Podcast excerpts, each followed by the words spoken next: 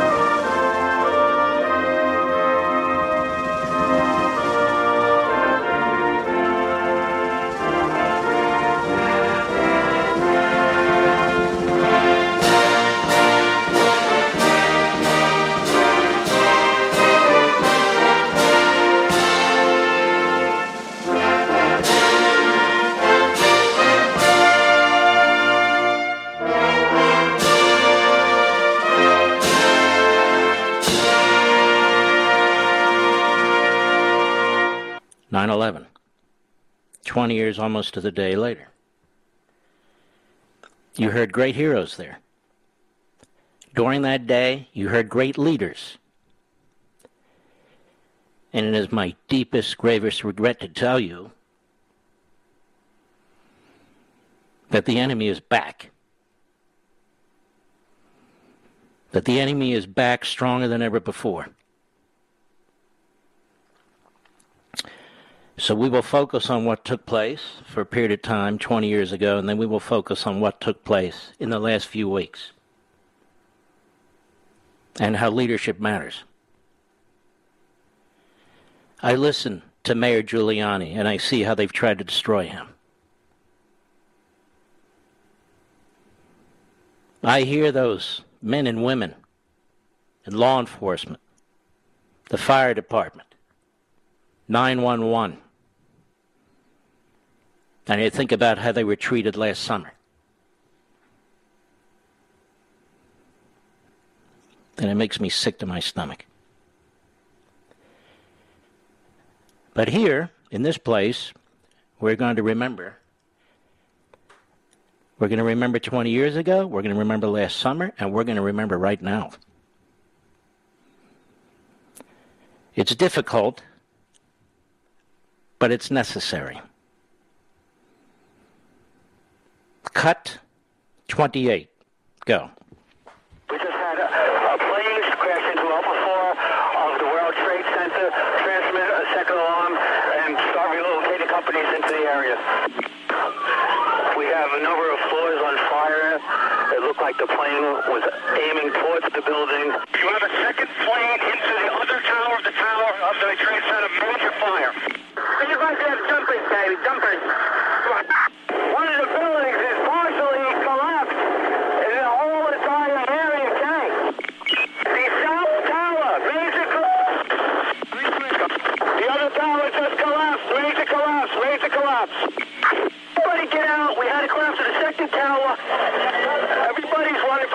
This is a uh, negative on anything, okay? Right now we're all alone. The second building came down. I can't see. So we have no contact with anybody at this time, okay? Cut 29. Fire Department 408, where's the fire? Yeah, hi. I'm on the 106th floor of the uh, World Trade Center. We just had an explosion up here. All right, we're, we're there. We're coming up to get you. See the smoke coming up from outside the windows down? All right, we're on the way. Huh? We're on the way, sir. Okay. All right, great. just, just keep some windows open. If you can open up windows and just sit tight. It's going to be a while because there's a, a fire going on downstairs. Open the windows unless we break. Okay. Just sit tight. See there. All right, just sit tight. We're on the way. All right, please hurry. Two World Trade Center on the 97th floor. Heavy smoke. Okay, sir, please try to keep calm. We'll send somebody up there immediately. Everyone's in there trying to get you all. Okay, uh, y'all have air. Y'all breathing okay? Okay, so you're breathing okay. I say just relax and try to stay calm, try to keep everybody else, try to get back to, try to get there to you as soon as you can. That's why people have a difficult breathing. All right, all right, we're going to relay this to the fire department, okay? All right, sir? Uh, we're going to relay this to the line. Thank you. Sir, you want to leave the line open? I'll stay on the line with you. You don't have to talk, okay?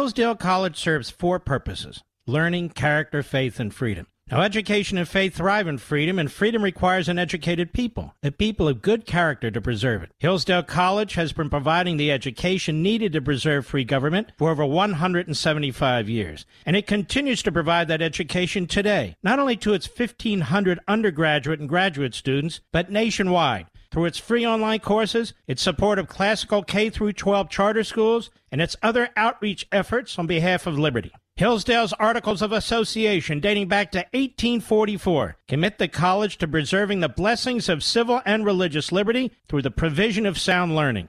This learning includes the Constitution. It includes the laws of nature and nature's God, as described in the Declaration of Independence. It includes America's great heritage and liberty that too often today is falsely derided and denied. Hillsdale's motto is pursuing truth and defending liberty since 1844 and it'll continue to fight to live up to that motto come what may. Learn more. Go to levinforhillsdale.com. That's L E V I N for Hillsdale.com.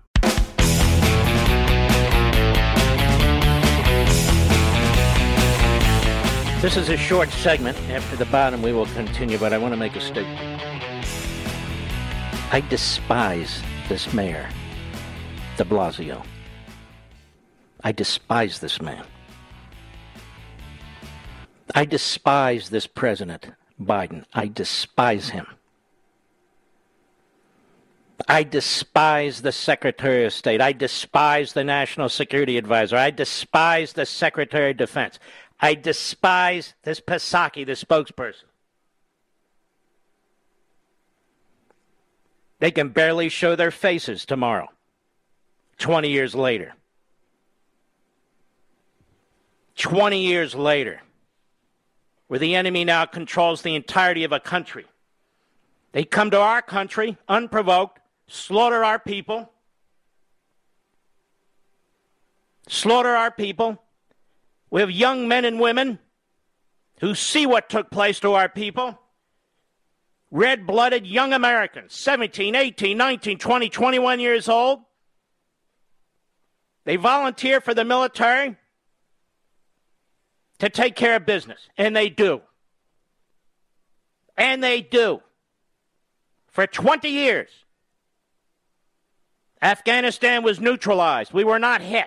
And I'm sick and tired of these clowns on TV and radio who don't know one end of a gun from the other telling us it's time to get out, time to get out. Time to get out of what? They hit us. And now look, $85 billion worth of our equipment. We've got American hostages over there, Afghan patriot allies of ours by the tens of thousands over there. We just created another Iran backed by China and Russia. It's sickening.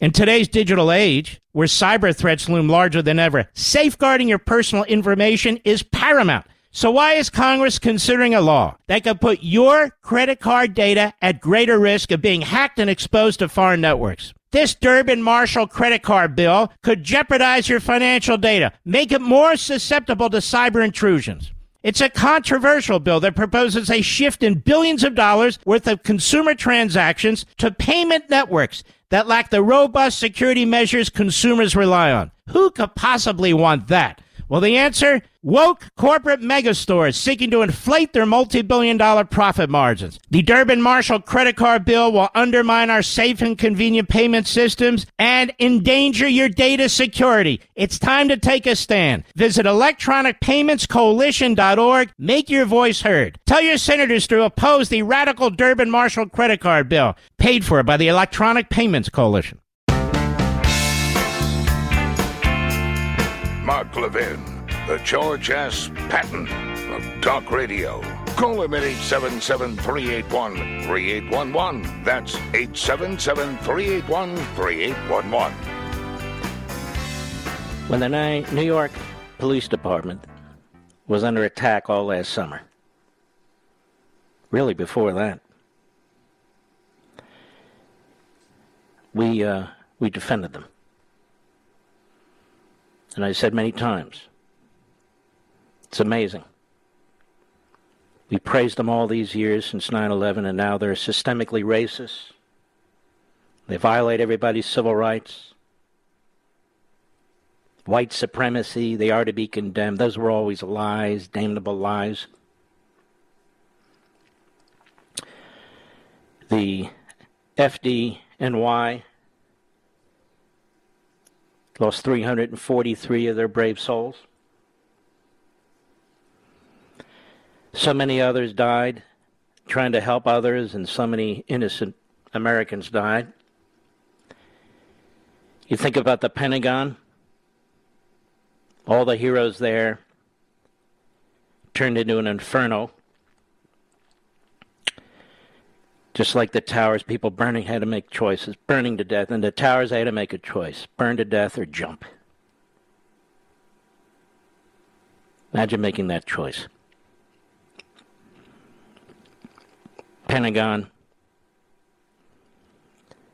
So many heroes there from the various police forces all around Arlington, Virginia, including national law enforcement, and those brave souls. Those brave, red blooded American Yanks, all backgrounds, all colors, on that flight, Shanksville, wasn't intended to end there, but that's where it ended. And they went down fighting. They went down fighting.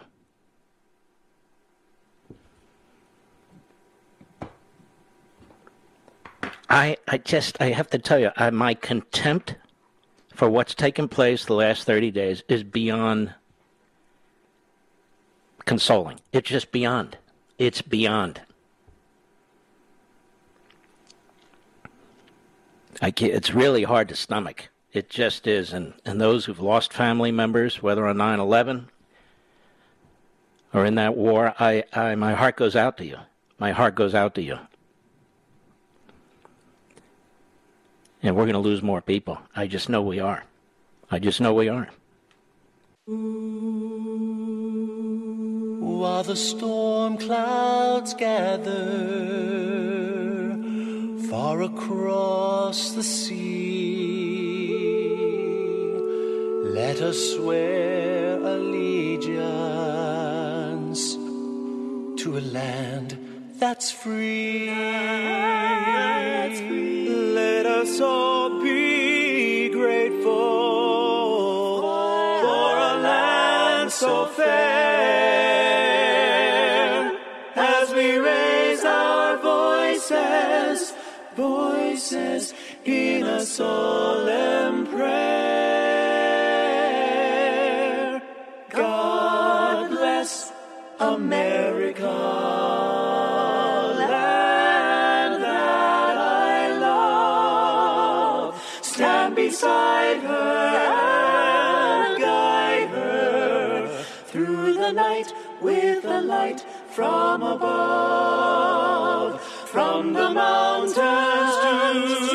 prairies, to the oceans,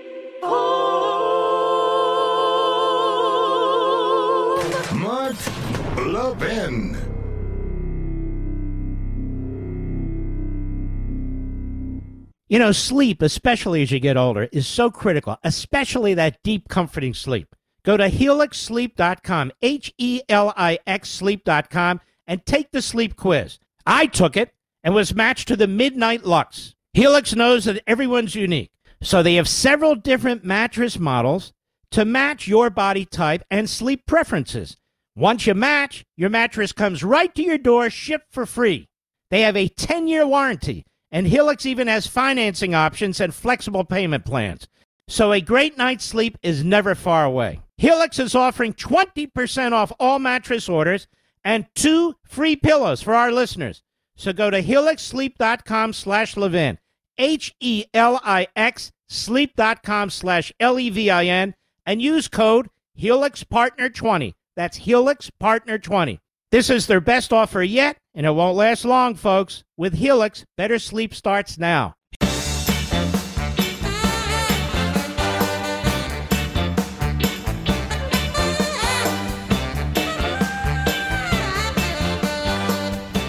We are in Two Americas today. Most of this hour you've heard from our America. But there's another America American Marxism. The National Archives flags America's founding documents for harmful language, a group that Biden put together to review our documents, to review our heritage, to look at the National Archives, to see about American racism and to comment on it and so forth and so on. Harmful language, warning the Constitution and the declarations may contain harmful language. These people are our enemies. They're not our opponents, they're not our adversaries. They pull down monuments, they attack free speech, they attack academic freedom, they attack our economic system, they attack law enforcement, they attack our military, they undermine the civil society. And we are confronted with them as I speak. And they have found a political house in which to live. And that's the Democrat Party. They've taken over the Democrat Party. The Democrat Party was bad enough in the past. The Democrat Party has been involved in and promoting some of the most horrific things in this country and takes responsibility for none of it. Burning books effectively, silencing individuals who, with whom they disagree. The media have been devoured. Meanwhile, the only remnants from the Civil War, the Confederate side that remains, is the Democrat Party. And look at them now open to anti Semites, Marxists, American hating leftists. Now they have their president. An odd choice, but for them, a very successful choice. A stupid old man with an IQ in the negatives. And he's hell bent on turning this country inside out because he thinks it builds his legacy. And I want to talk more about this because this relates to 20 years ago in the next hour. I'll be right back.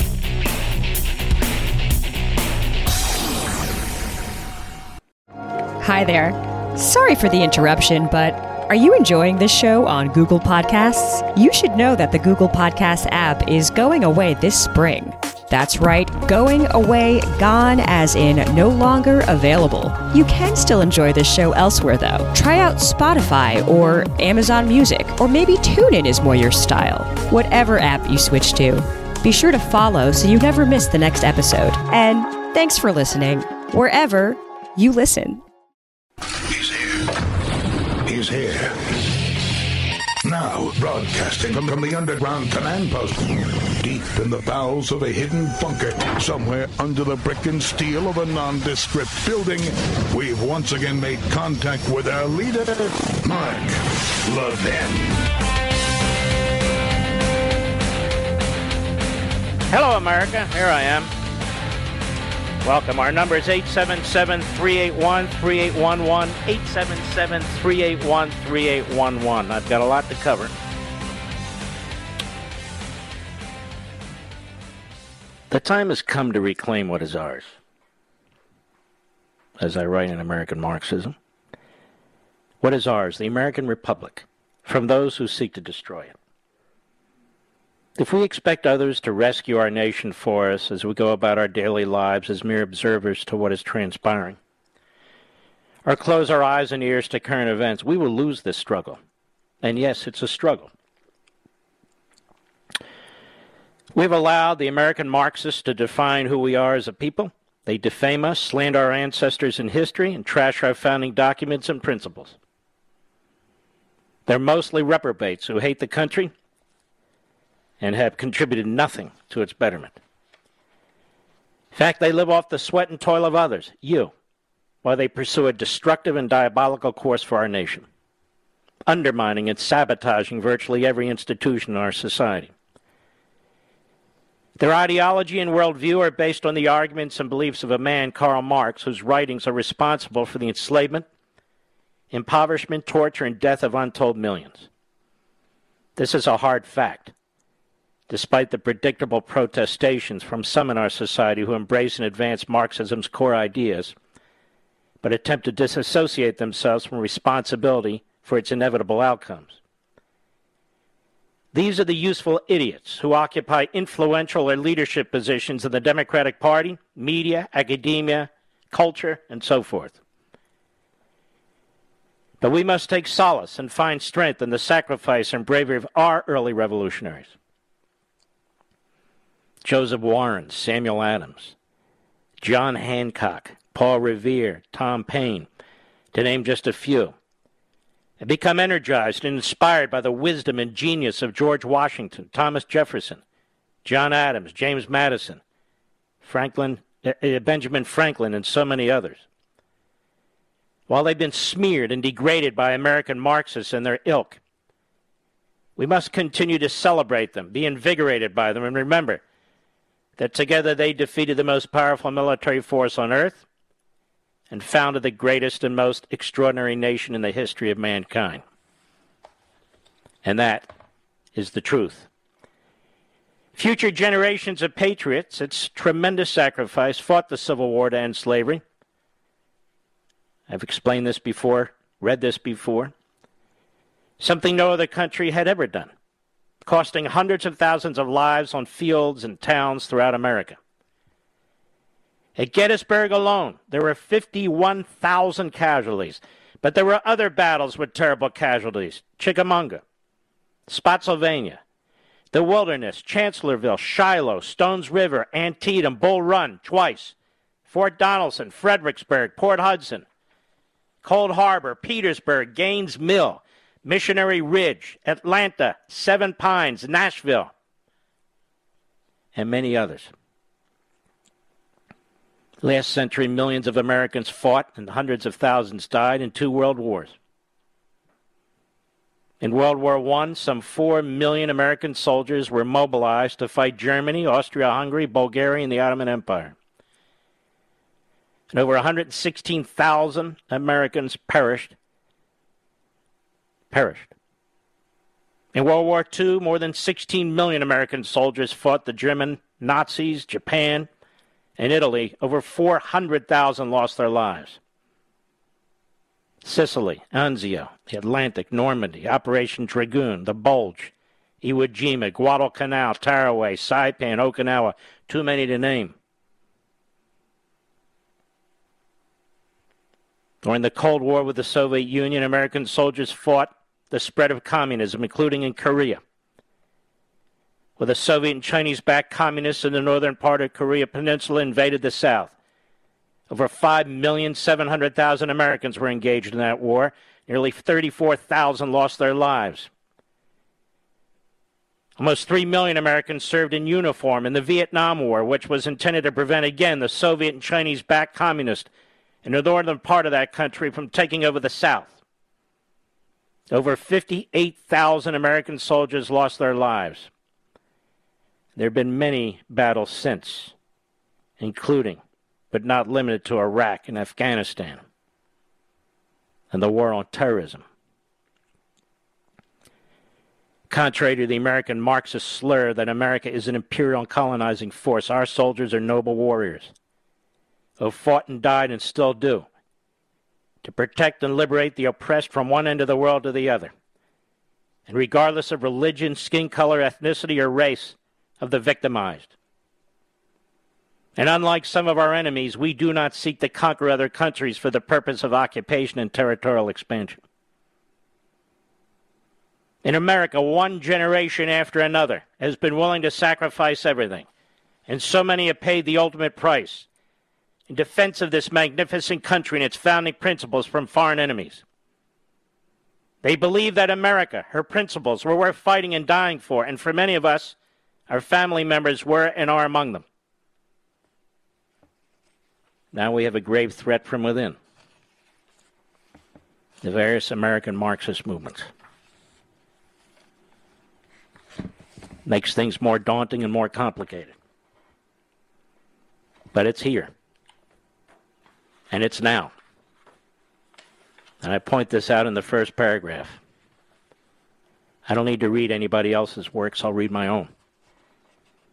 This counter revolution to the American Revolution is in full force. It can no longer be dismissed or ignored.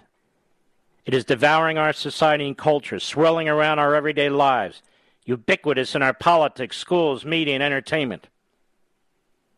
Once a mostly unrelatable fringe and subterranean movement, it is here, it is everywhere. As I say, you, your children, and your grandchildren are now immersed in it, and it threatens to destroy the greatest nation ever established, along with your freedom, family, and security. And as I say, the primary difference between the counter revolution and the American Revolution is the former seeks to destroy American society and pose autocratic rule. The latter sought to protect American society and institute representative government.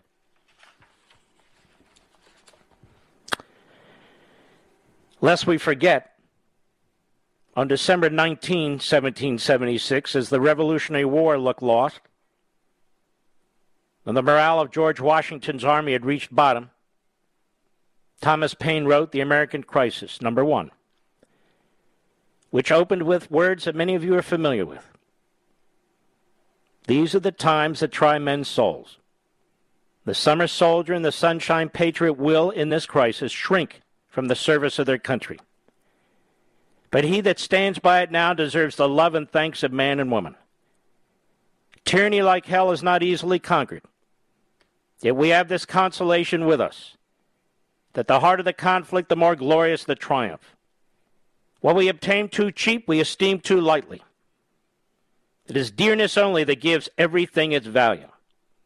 Heaven knows how to put a proper price upon its goods.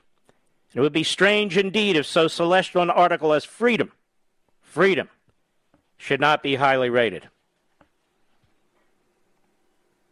But there's more that Paine wrote that's too often overlooked. In that same pamphlet, he called for Americans to rally. He said, I call not upon it, but upon all. Not on this state or that state, but on every state. Up and help us.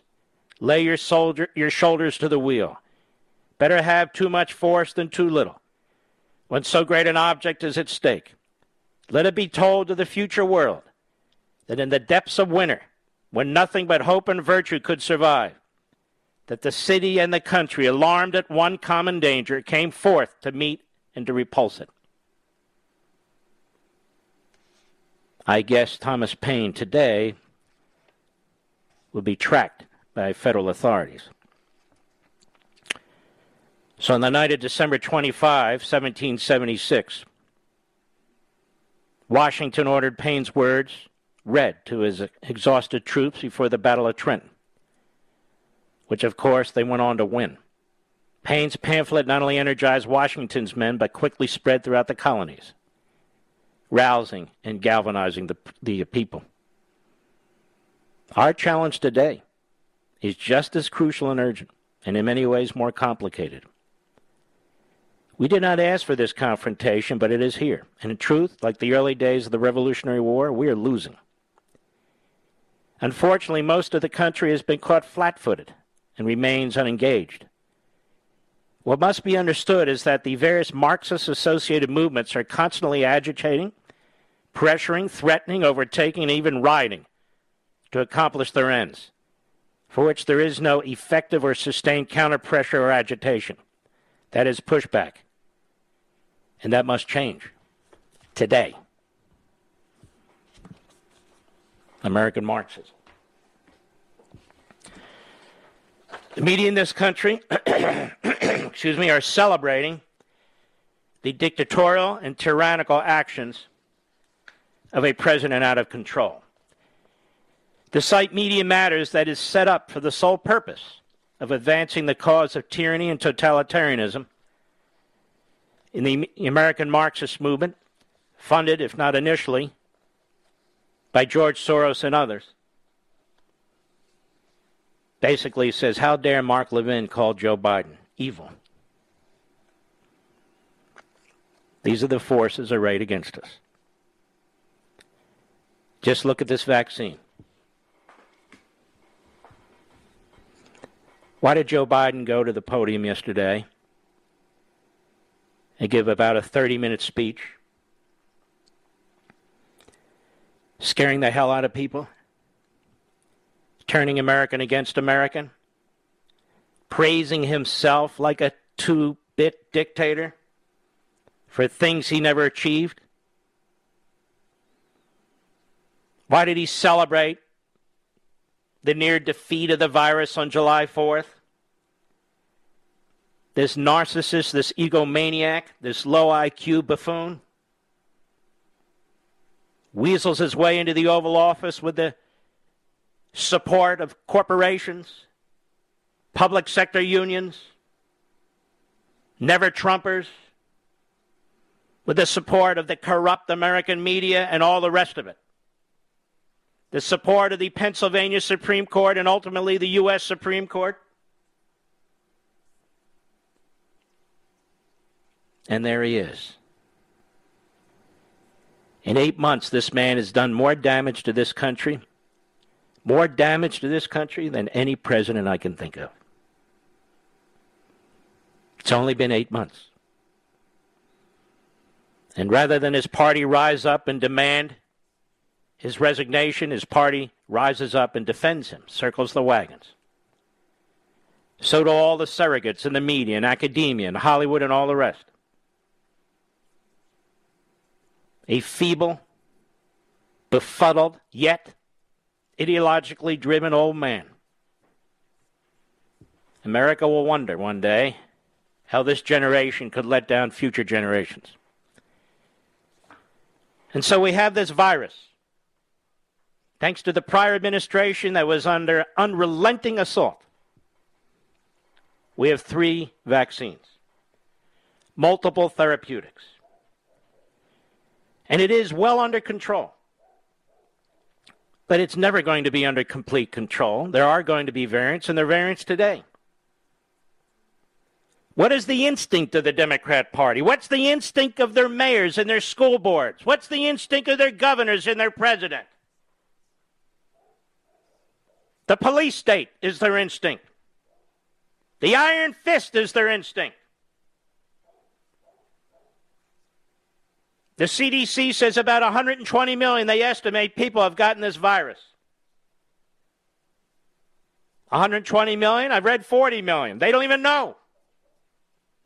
But whether it's 40 million or 120 million, a significant percentage of that number obviously has natural immunity. What percentage of the unvaccinated have natural immunity? And I speak again for the thousandth time as somebody who supports vaccinations and has been vaccinated. But I also oppose tyranny. And there's a difference, you know. Biden leaves the border wide open so foreigners can come into this country illegally who have not been vaccinated, let alone tested. And we know from border towns that a significant percentage of them have this virus. But he refuses to close the border. Instead, he attacks the governor of that state who's trying to close the border. He attacks the governor of Florida because Biden's always thinking about himself. It's a selfish bastard, and he's always been. His next election, you know, he wants to run for a reelection when he's 82, 83 years old. Who knows? He doesn't follow the science, Biden. He follows the polls. The people around him know damn well that he shouldn't be president of the United States, that they prop him up. The New York Times and the Washington Post, NBC, ABC, CBS, CNN, MSNBC, all the other reprobates, they know this man should not be in the Oval Office. But they protect him as he hurts America. I watch the slip and fall lawyers on TV like they know something going on about it's a slam dunk for Biden mandating virus uh, vaccines. No, it's not. He has to work through OSHA and try and use a regulation that's going to put it, be put up by the Labor Department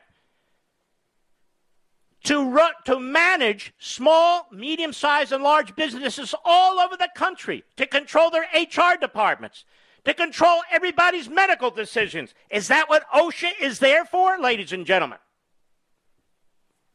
I'm not done. I'll be right back. Mark Levin.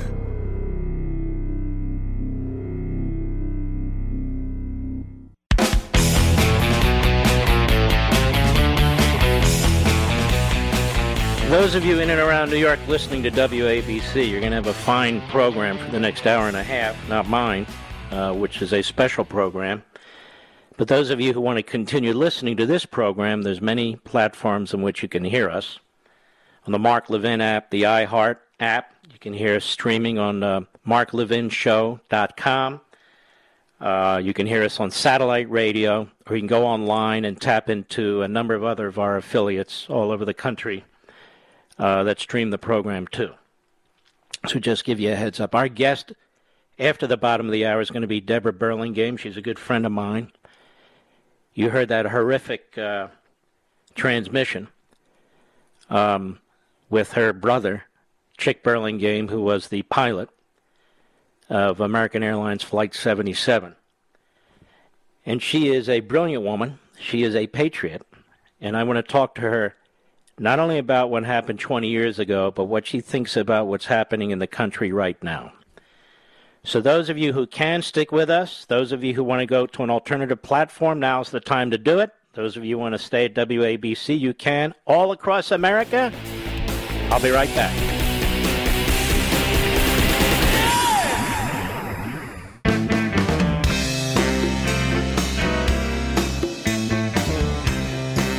Mark Levin, the thunder on the right. Call him now, 877 381 3811. Deborah Burlingame, I won't ask you how you are. I uh, it's been a while. Uh, we miss you here, and um, I hope you and your family are holding up okay. And Deborah, what did I? What the reason I wanted to have you on the program because I think you're unique in many ways. Uh, you really do follow American politics. You follow uh, an awful lot of issues in this country, and um, you know you and your family experienced the horrors of 9/11. Your brother was the pilot of American Airlines 77, and whenever I listen to that uh, to that audio, it really it it, it really is uh, it, it's a well, it shakes you. And so I want to ask you about tomorrow, and I also want to ask you about what's happened in the last 30 days, if you don't mind. Well, uh, thank you for, first of all, inviting me on the show, Mark, and um, for providing me with the stuff I need to hear. Because in these days, you need to, I mean, it's, you need to be reminded. We need to be reminded of who we are and where we came from, and the greatness of this country. Um, so thank you. And yes, that uh, cockpit voice tape is pretty pretty rough. And in answer to your question, in the last 30 days, my husband and I have been um, doing what a lot of people are doing. We're trying to escape New York. We live in um, the Hudson River Valley, Valley in New York, and um, we, we see the direction of that state, many other uh, very blue states, to be not good. We want to protect ourselves. So, like, we're looking. right. That's what we've been doing. So it's been very um, stressful, um, to say the least. But then, in the middle of it all, along comes the 20th anniversary, and we've had to just sort of stop what we were doing and pay attention to that. And so here I am. That's the short answer. As you've been witnessing what's taken place in Afghanistan, the decisions by uh, Biden and his military and civilian staff, you saw the death of these 13 young, precious Americans. You see the horror as well that is uh, encircling many of our allies in Afghanistan, patriots who fought alongside us. Uh, American citizens are left behind. Your brother was a military veteran. What do you think he'd be thinking about all this? I know what he'd be thinking about it. He would be enraged, absolutely enraged. I mean, this is a guy I remember get, remember getting a letter from him when he was um, uh, he was at sea when he was on the USS Saratoga, um, you know, flying F4s onto that carrier deck and rolling seas, and sometimes in the middle of the night. Um, the Carter administration had cut back on military spending, and you know, when those planes hit the decks hard, stuff falls off, things break, and they weren't getting the um, um, spare part replacements. So uh, pilot proficiency was plummeting. You can't fly pilots off, you know, catapult them off decks and have them do trap landings with the with the pitching deck. Um, you can't you can't have pilots doing that once every two weeks. It's a scary thing to do, and even the best pilots can can become unnerved um, if their proficiency isn't up. They have to be doing sorties often. And Chic wrote me a letter complaining about this. Now that's uh, nothing compared to what our troops um, faced in the last month as Biden recklessly did this exit. And I have to tell you, I cannot imagine. I know, I know Gold Star families personally. I cannot imagine getting the notice in the middle of the night that my Marine son or my Navy corpsman daughter um, uh, was killed in a in a bomb, an absolutely foreseeable, preventable suicide bombing, as these people are teaming outside the Kabul airport, knowing that my commander in chief, my my son's or my daughter's commander in chief, not only foresaw it too, but let it happen. Let it happen. He he abandoned his troops. Um, he abandoned the people that for whom he is entrusted to care for. He he he, he violated his own oath by by putting them in, entrusting them with. Remember what he, that they said. He trusts Bal- Taliban. He actually uttered those words. I trust them because it's in their interest to do the right thing, to cooperate. And of course, that's just absolute bull. Um, uh, that that they define the right thing the same way as he does. But my brother would, I, I guarantee you, would be beside himself, absolutely beside himself. And I know because I've heard from some of his friends.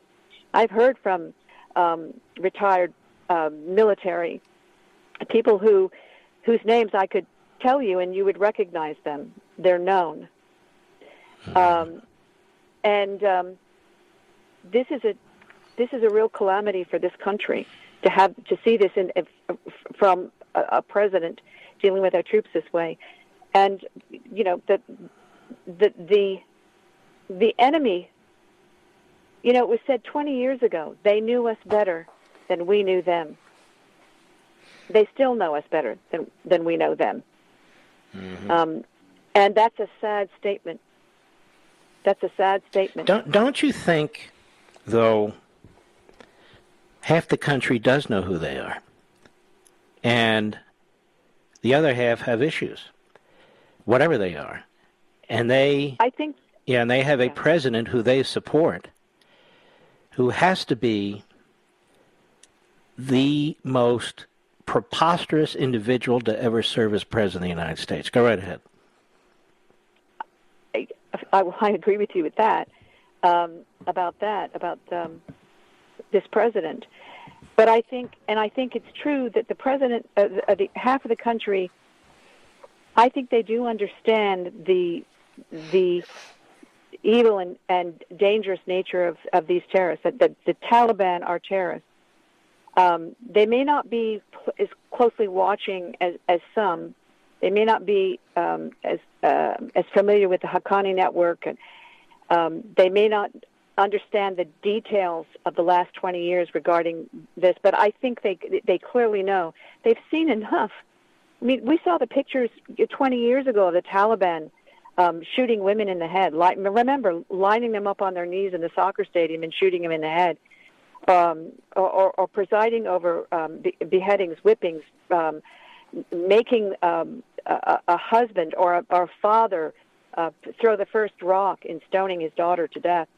Um, they're familiar with that, um, but I think I don't think they uh, they they may not fully understand what motivates the Taliban to doing what they're doing. They may not understand, Mark, that this isn't about um, controlling a, a, territory because they're interested in um, in in some kind of territorial um, Islamic state. Their orders are from the Quran. Okay, their orders come from the Quran as they interpret it. Um, a seventh century um, interpretation uh, of the uh, of the Quranic uh, order to uh, spread the Ummah all over the world.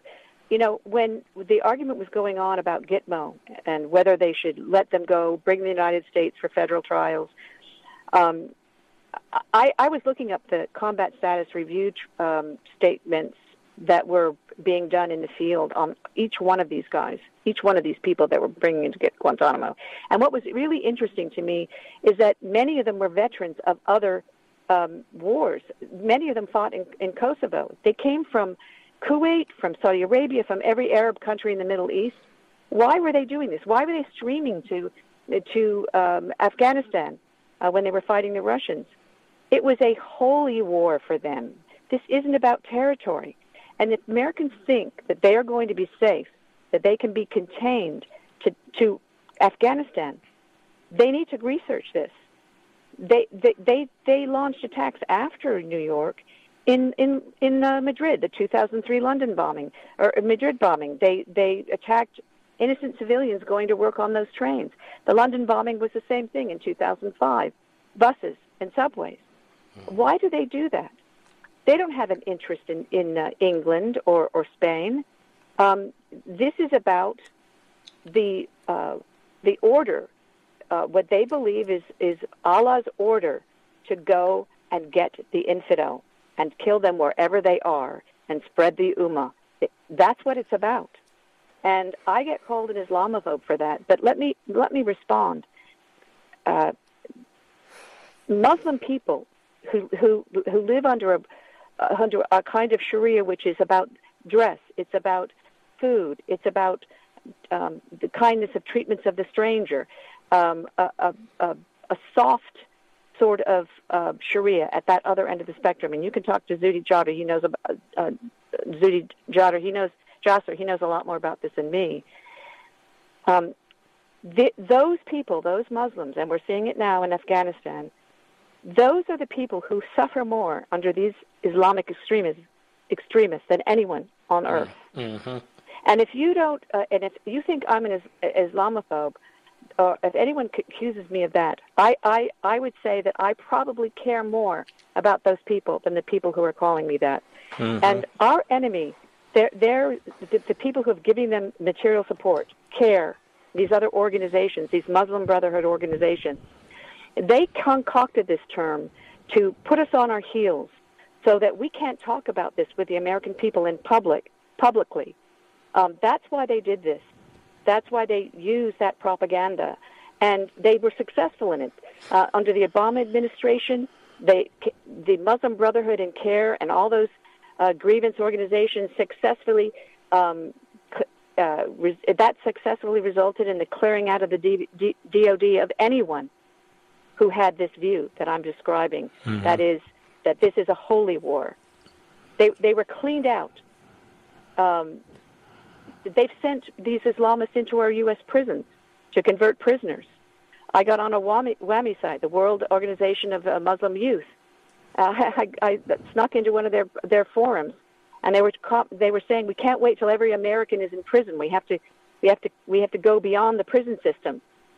This is about enlarging the ummah Mm-hmm. and and the, the, those Muslims who don't want to live this way, they try and escape to Western countries. They come here. They want to live normal lives.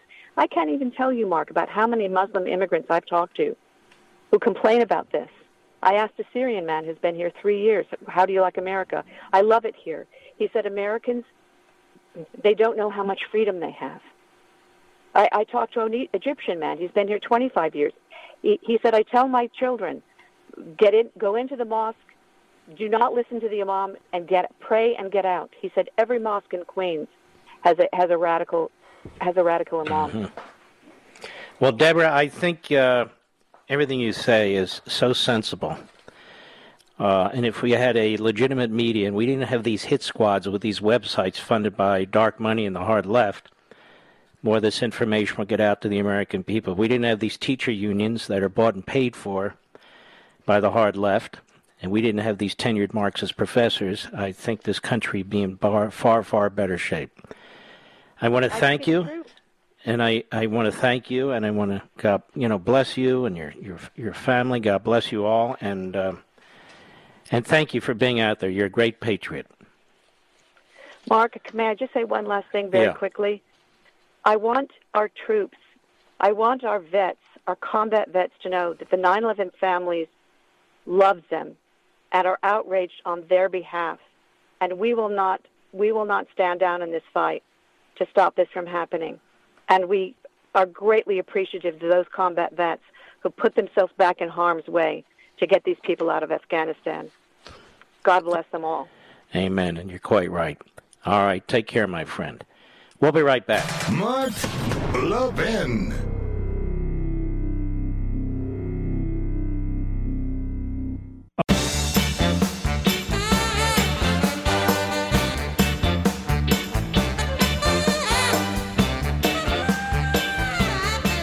A lot going on in the country today, so we're going to move on to various other aspects before the program ends. Now, since I just popped the darn computer. All right, Mr. Producer, I am going to try and pull up the call screen, but in the meantime, anybody you recommend, go right ahead, quickly. Jeb, on the great WABC uh, in New Jersey, how are you? Mark, thank you for taking my call. Yeah. Uh, I just wanted to express my sentiment about this day as I was down at the cleanup site on the day after 9 11, uh, as well as with my brother who gave me, gifted me your book for my birthday, and it's probably the best gift I've received in my 69 years on this planet. Wow. I now, by the way, I don't want anyone out there to think you and I spoke and I'm hawking my butt. That's not what's happening here. But I want to thank you very much, sir. That's very kind of you. So, what do you make of what's going on today, Jeb? I, I just it's we're we're circling the drain, uh, Mark. It's it's it's just unbelievable how I can't understand how ignorant people could be to see what's going on right in front of their face and deny it. It's it's unbelievable. It's just crazy. Yeah, and what's really unbelievable is these people want to drag the rest of us down with them. Uh, they insist that all of us commit hara-kiri together. And we're just going to have to keep resisting this. Jeb, I want to thank you. Don't hang up. We'll get you a signed copy of American Marxism. Al, Nashville XM Satellite. Quickly, Al, go right ahead, please. Hi, Mr. Levin. It's a pleasure to talk to you Thank you. and an honor. Thank you. um, I just want to let you know I used to be a Muslim. I came from Iran. Uh-huh. And it saddened me to see this, what's happening in this country, and what power this country has given to these mullahs and radical Islamic countries. America needs to wake up. This is not a joke. Al, you're 100% right. Please don't hang up. We want to send you a signed book. And as Deborah Burlingame said, and I've said it many, many times, the people who suffer most under these regimes are other Muslims. It's really appalling. I'll be right back.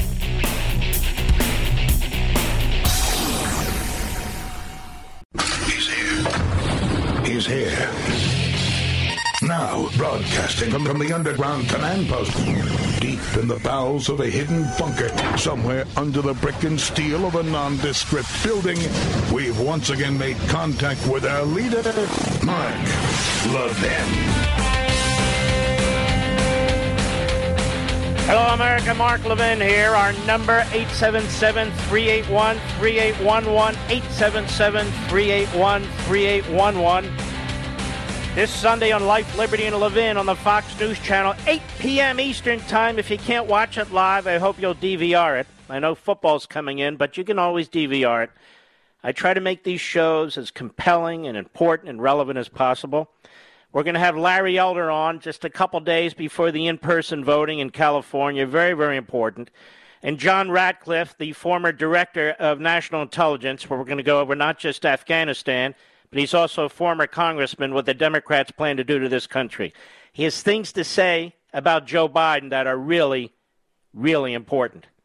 And this man had access to all the intelligence information. And one of the things he says is, I saw all the information. Joe Biden's a liar. So I hope you'll watch Sunday's show, 8 p.m. Eastern Time. If you can't watch it live, please go ahead and DVR it. I want to play a couple of sound bites for Anthony Fauci on CNN yesterday. Now, Anthony Fauci should no longer be in his position. He should be hiring a defense lawyer, at least for an investigation, if the Department of Justice had any credibility and integrity. It does not. It's busy trying to force Texas to abort as many babies as possible, while also claiming that it is uh, uh, in favor of uh, vaccinating everybody and mandating that. Here's Anthony Fauci on CNN yesterday. Cut seven, go. There was a study that came out of Israel about natural immunity, and basically the headline was that natural immunity provides a lot of protection, even better than the vaccines alone. Um, how, what, do, what are people to make of that? So, so as we talk about vaccine mandates, there are, I get calls all the time. People say, "I've already had COVID, I'm protected," and now the study says maybe even more protected than the vaccine alone. Should they also get the vaccine? How do you make the case? All right, let's stop there. I've been saying this over and over now, and I've been underscoring it in the last 48 hours, and certainly since uh, Biden spoke, which is unvaccinated include people who have natural immunity because they got COVID, and that's tens of millions of people.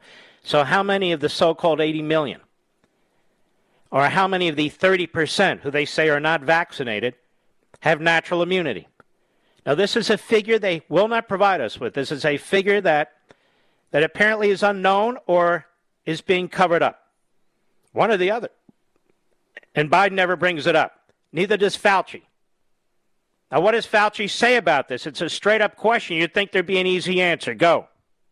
You know, that's a really good point, Sanjay. I don't have a really firm answer for you on that. That's something that we're going to have to discuss regarding the durability of the response. The one thing the paper from Israel didn't tell you is whether or not, as high as the protection is with natural infection, what's the durability compared to the durability of a vaccine? Okay, this is this is bureaucratic red tape talk. What's the durability of the infection uh, of the uh, uh, compared to the durability of a vaccine? How would Israel possibly know that? How would anybody know that yet?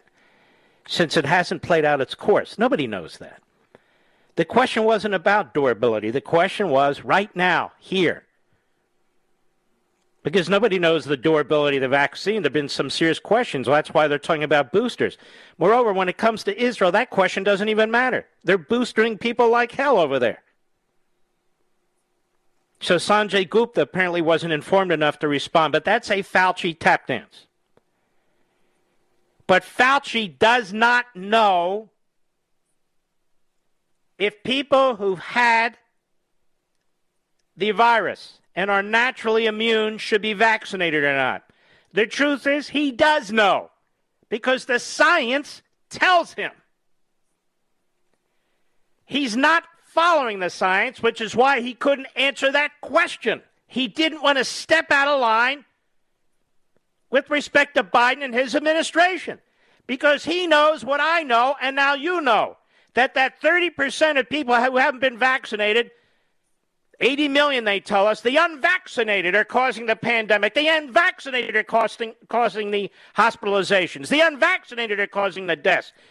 This is a flat out lie because we don't know what percentage of that 30% is immune.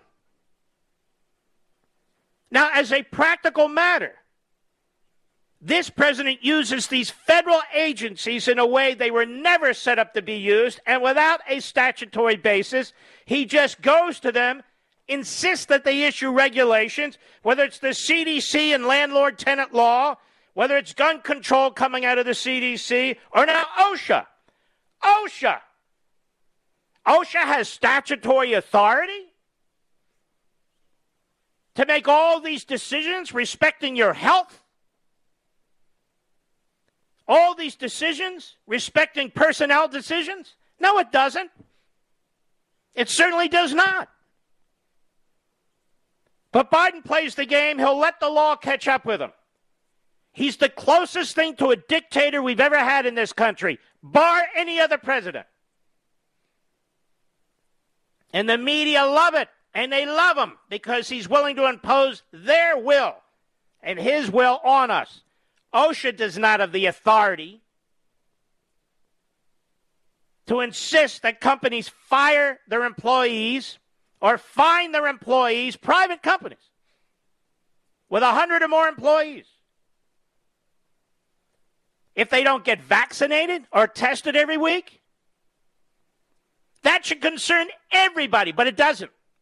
Because the Democrat Party and the media have gone totalitarian. And when a president says this isn't about liberty, that's what all the tyrants say. Nothing's ever about liberty. You can support vaccinations, as I do, and oppose tyranny, as I do. And I'm following the science. And I'm following the Constitution. And I read your piece from History.com last night. Like the government is angelic. You have nothing to fear from your government. What are you, conspiracy nut? You had the original decision in the early 1900s where the court ruled and created a reasonableness test when it came to vaccinations. A reasonableness test. That same court, approximately 20 years later, said that the government had the power to sterilize women who I think it said are imbeciles. They had the power to sterilize women against their will, forcibly, and they did about 60,000 women. But this isn't about freedom, ladies and gentlemen. And we recently had the court, and Gorsuch wrote the opinion, pulling back some of these governors who were shutting down churches and synagogues and so forth, while they would allow secular gatherings, like at abortion clinics and so forth, they were preventing religious gatherings. They also did this in New York City with the Orthodox Jews and so forth. Antifa, Black Lives Matter, riot all you want, burn all you want, loot all you want. Orthodox Jews want to meet. They want to go to a funeral or wedding. Nah, send in the cops. And then on top of this, as I keep saying over and over again, and no brag, just fact was the first one to mention this, the border's wide open. People coming into this country with COVID 19 and all kinds of diseases and all kinds of, of histories. And the vaccine doesn't even apply to them. So you just heard Fauci say, I don't know if people who, who have natural immunity should be vaccinated because he knows what I know and he knows what you know. Which is, if they provide us with the data, if they have it, of the number of people who are naturally immune who've had this virus, and the CDC says they believe up to 120 million people estimated in May, then the issue isn't whether 70% of the people have been vaccinated. It's whether 70% of the people have been vaccinated and whether 10, 20, 25 more percent have natural immunity. Which means the power that they're trying to grab right now really has no basis as, even as an emergency. Even putting aside the rule of law and the Constitution and so forth. I say this as a rational person who believes in science and medicine and also believes in the rule of law and individual liberty. It's really appalling. Now, in addition to him, Peter Doocy. I'm a fan of Peter Doocy and his father, Steve Doocy. It's wonderful. I said behind this microphone yesterday or the day before when will Psaki be confronted with this vaccine issue respecting illegal aliens while they're pressing the case for vaccinating citizens? And Peter Doocy did exactly that. Cut 10, go. Why is it that you're trying to require anybody with a job or anybody who goes to school to get the COVID 19 vaccine, but you're not requiring that of migrants that continue walking across the southern border into the country? Well, look, our objective is to get as many people vaccinated across the country as humanly possible. And so the president's announcement yesterday was an effort to empower businesses, to give businesses the tools to protect their workforces. That's exactly what we did. But certainly we want everybody to get vaccinated, and more people are vaccinated, whether they are migrants or whether they are workers, protects more people in the United States. But it's a requirement for people at a business with more than 100 people. It is not a requirement for migrants at the southern border. Why? That's correct. Why? And the answer is that's correct. That's correct. She moves on to the next question because she can't answer that question. That question is not posed on CNN or MSNBC. That question is not posed by the New York Slimes or the Washington Compost. That question is not posed by NBC, CBS, or ABC, the Today Show, Good Morning America, or any of the other quasi cooking shows on in the morning. No, it's not asked because it exposes a problem. And when these governors go to court and others go to court, they need to point these facts out. It's an emergency? Well, then why isn't there a universal application just based on what they're saying? How can it apply to American citizens but not to illegal aliens? More. How can it apply to businesses that hire over 100 people but not businesses that hire less than 100 people? More. Where's the historic legislative legal authority for OSHA through the Labor Department to be issuing regulations to determine medical decisions, to determine employment decisions, to determine business decisions of this sort. There is no basis. What about separation of powers? A constitutional question. That is, there is no statutory authority for this. Biden doesn't go to Congress and ask for a vote because he won't get it. So he just does it on his own. Dictator. Dictator. And of course, the consequences to the private sector are devastating. They're already having trouble hiring people and keeping people. They've got a thousand mandates placed upon them, and the Democrats intend to place a thousand more. and take their money at the same time with this bill that they're proposing. They want to hand out more freebies and more checks, making it ever more difficult to get people to actually go to work. And now they're saying to the employer, you are going to do our bidding. You are going to become part of the government's iron fist. We did it to big tech, and now we're going to do it to you. Every single employer in the nation, private sector, with a 100 or more employees, you will now be an appendage of the Biden administration, and you will do what you are told, or you will be hugely fined. But don't talk about freedoms, ladies and gentlemen. Don't talk about that because the government never abuses power. The government always abuses power. Always. I'll be right back. Mark Levin.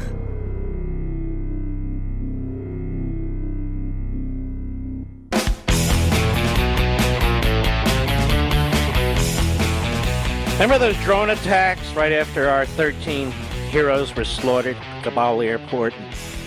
Scores of Afghans died. Remember all that? Well, it's now being reported as U.S. airstrike in Kabul against a supposed Islamic State bomber actually killed an innocent man who worked for a USA group and his family. According to newly published testimony and footage, raising the specter the Pentagon lied to the public about the strike. Now, Mr. Producer, who raised serious questions about this said, How come we don't know the name of the person they killed? Because I can read liars and cover up artists and censors. If they had hit what they wanted to hit, they would have told us. The report, mistaken identity, also further tars President Biden for his chaotic pullout of U.S. troops from Afghanistan. Zamari Ahmadi and nine members of his family, including seven children, were killed in the airstrike on August 29 one day before the final U.S. evacuation flights from Kabul, his brother told the New York Times. He was the apparent target of the strike, worked for 14 years as a technical engineer in Afghanistan for the Pasadena, California based charity group Nutrition and Education International. Now, Biden has obviously known this for many days. Obviously, the Biden administration has known this for many days. Obviously, the Secretary of State and Defense and General Milley have known this for many days. They killed an American supporting Afghan and his family. That's why they wouldn't give us the name. When I got behind this microphone and said, I'm a skeptic, I'm a cynic. Who did they kill? It happened so fast. We don't have eyes and ears there anymore. How did they know who to hit? Well, they didn't. And then they praised themselves and the media, our damn totalitarian media, all in. So they wipe out this guy and his family, who's one of us. And they've been silent about it. And it was obviously leaked to the New York Times. They've been silent about it. Unbelievable. And why? Because they wanted you to believe they weren't going to put up with what the enemy did. You know, the Taliban are businesslike. You got it? They weren't going to put up with it. So they droned a guy and his family who was working with us and a charity in the United States in Pasadena, California. I'll be right back.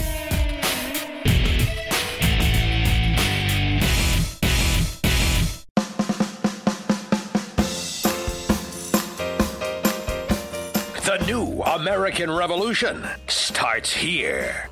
The Mark Levin Show. Call in at 877 381 3811. There's no great time on a day like this to say it, but I hope you will acquire copies of American Marxism. The message is crucially important. The activism is crucially important. You see what's going on around us. Is there really a more important book out there right now? No brag, just fact. I really don't think so. This book wasn't written about me. It wasn't written about one subject. It's written about what's swirling around us. And when I wrote this book, I had exactly you and this audience in mind. We get very little support uh, from certain elements of the conservative movement uh, who pretend it doesn't exist, shockingly, because it's been number one for two months in a row, almost a million copies sold. From the mainstream media, we get no support whatsoever. They don't even want to engage in a debate. Instead, we get a few cheap shots from the radicals with their little platforms. So it's going to be up to you to acquire your copies and spread the words. It's still in every major retail stores you can imagine, and it's at Amazon.com. You just click on, get in, and get out. It's that simple. And if you have friends and colleagues and others who you think ought to read it, people going off to college and so forth, now's the time to do it. Now's the time to do it. Things are going to get worse before they get better, but they got to get better, and that's going to be up to us. It's going to be up to you and me as individuals and together. American Marxism is my best effort. We don't have Thomas Paine today. We don't have common sense and American crisis pamphlets. But we do have other things. And we have American Marxism, which I'm hoping will be treated the same way. So if you get an opportunity, I hope you'll jump in and help us out. I'm looking at the list on the Amazon list right now. There's a book coming out on October 5th. I'll take your questions now. What I saw at the Trump White House by Stephanie Grisham. This woman has sold her soul and whatever character she had for a buck in order to dump on the Trumps. She's embraced by them, she's brought into their inner circle, she's brought into their family and so forth, and this is the payment they get. You never see this with Obama, you never see this with uh, with Biden, with Al Gore. You never see any of this. But with Trump, this is like the 10th book. And they're going to push it hard. There's also other books out there. You take a look. Top 10, top 20 books out there. People are, are, are trying to grab your attention. I just hope you'll keep at it, ladies and gentlemen. If you've acquired your copy and you're in position to help, we need to push out more copies to as many people as possible. And I want to thank you personally because you're great patriots. Now, before I continue with this article, I want to underscore it. And notice the information comes out on Friday. That's when they want to cover up information. It comes out Friday before the Saturday, which is the 20th anniversary of 9 11. But I'm here to catch it. I want to get into this a little bit, and that relates to uh, this piece that was in the New York Times and repeated in the New York Post. Biden droned the wrong guy innocent and worker killed, excuse me, innocent aid worker killed in Kabul. A U.S. airstrike in Kabul against a supposed Islamic State bomber actually killed an innocent man who worked for the United States aid group and his family, according to newly released testimony and footage, raising the specter that the Pentagon lied to the public about the strike. Now, you know damn well that the Pentagon and the, and the White House have known about this for days. The reported case of mistaken identity also further tars President Biden for his chaotic pullout of U.S. troops from Afghanistan, which left hundreds of U.S. citizens and thousands of at risk Afghans. Zamari Ahmadi and nine members of his family, including seven children, were killed in the airstrike on August 29, one day before the final U.S. evacuation flights from Kabul. His brother Ramal Ahmadi told the New York Times. Ahmadi, who was the apparent target of the strike, worked for 14 years as a technical engineer in Afghanistan for the Pasadena, California based charity group Nutrition and Education International, which feeds hungry Afghans.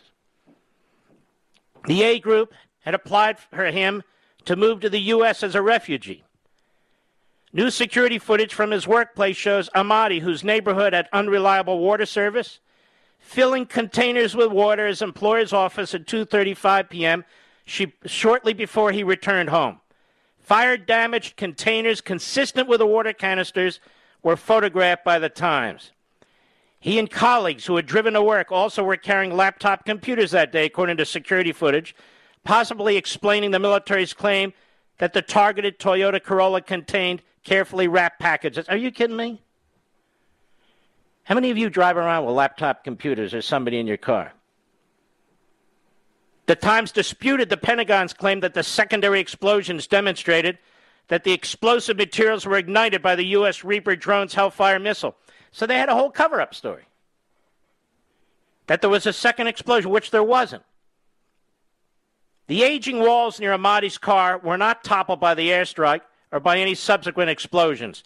Three weapons experts told the Times there was no evidence of a secondary explosion because there were no blown out walls or destroyed vegetation near the burned out building.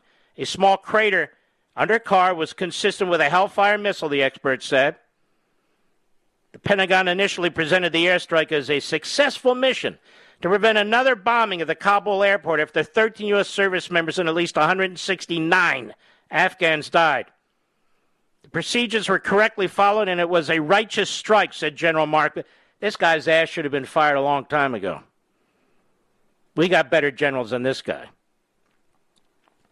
Captain Bill Urban, spokesman for the U.S. Central Command, said U.S. military forces conducted a self defense airstrike today on a vehicle in Kabul, eliminating an imminent ISIS K threat to the airport. We are confident we successfully hit the target. The military had been given broad leeway to attack suspected terrorists without presidential approval. Now, what was going on here? And by the way, Biden spoke approvingly of U.S. strikes in Afghanistan on August 31 in his speech. So we struck ISIS K remote. See, this is all about marketing. It's all about a narrative. It's all about presentation. So they wanted to do a strike, and they wanted you to think that they hit the people who hit us. And they hit another one of our people. Now, I want you to think about this 13 of our service members murdered. This man and his family, nine of them killed. That's 22. 22 Americans killed in the last 24 hours of our surrender and pullout. Not 22 Taliban, not 22 ISIS, not 22 Al Qaeda, 22 Americans. And none of this had to happen. 18 months prior, not a single American was killed. Not a single American soldier was killed. On the way out, 22 Americans are killed because of the incompetence of this president, his Secretary of Defense, and his generals. Now, why did this have to be leaked to the New York Times to give us the information? Why didn't Biden give us this information? Or the Secretary of Defense, or the Secretary of State, or the National Security Advisor? Why didn't Psaki give us this information? Instead, it has to be given to the media? That's why we don't trust Joe Biden. That and a thousand other reasons with our lives, with our welfare, with our health. He's a liar. And when he's not a liar, he's a buffoon. What do you have to say about that? CNN and MSNBC? Never Trumpers? All a bunch of dumbasses, to be perfectly honest with you. I'd say more, but I'd be thrown off the air. I'll be right back. Mark Levin.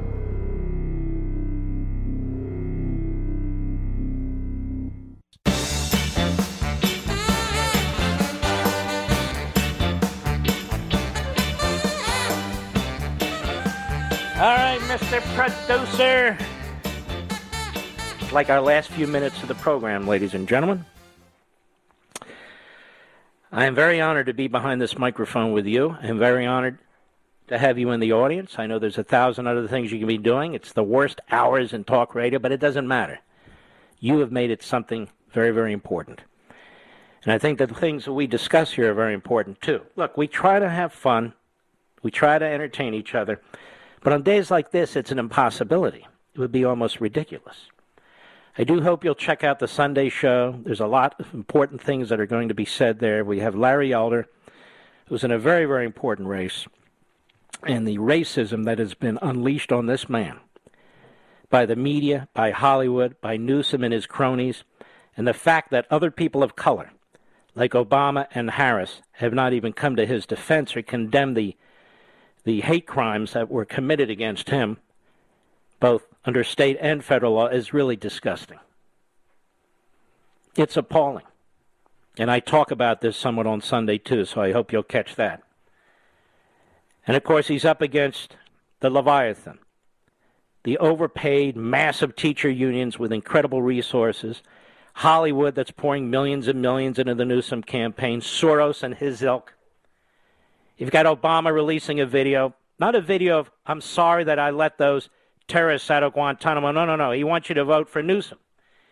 You've got white supremacists. That's what I call them, if that's what they're going to call us, like BS, Bernie Sanders, Elizabeth Warren, one of the dummies in the uh, United States Senate, issuing statements and telling us, Larry Elder, he wants to destroy everything you believe in. In other words, they don't want to run against what Larry Elder has to say and what he believes. They want to create a caricature and a narrative, which is exactly what they do.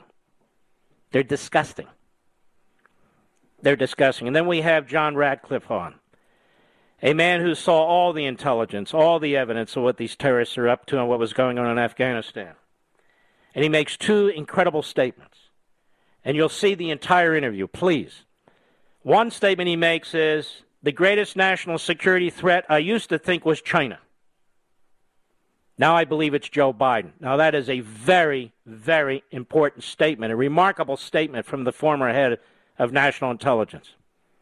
Remarkable statement. And a correct one. So you'll see those discussions as well as my monologue.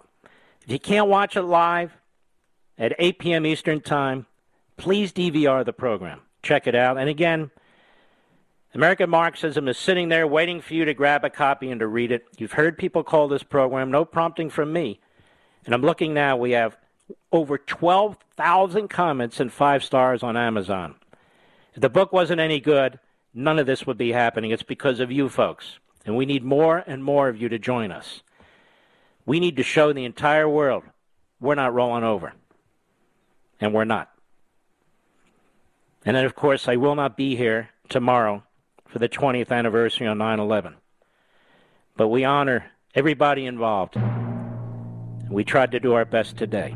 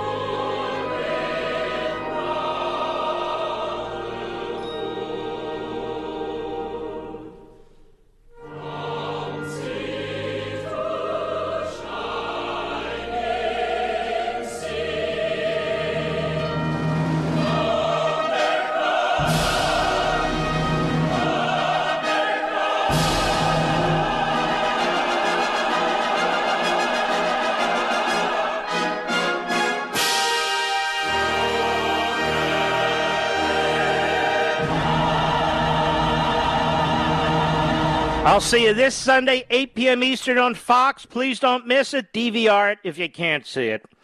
God bless each and every one of you who have suffered through 9 11 and subsequent years. We salute you all, our armed forces, police officers, firefighters, and emergency personnel. Good night, Spritey. Good night, Griffey. Good night, Pepsi. Good night, Smokey. Good night, Zelda. Good night, Gigi. And good night, my precious Barney. And Indy, we pray for you. Good night, Dad. Good night, Mom. And good night, Leo. Thank you all. God bless and take care.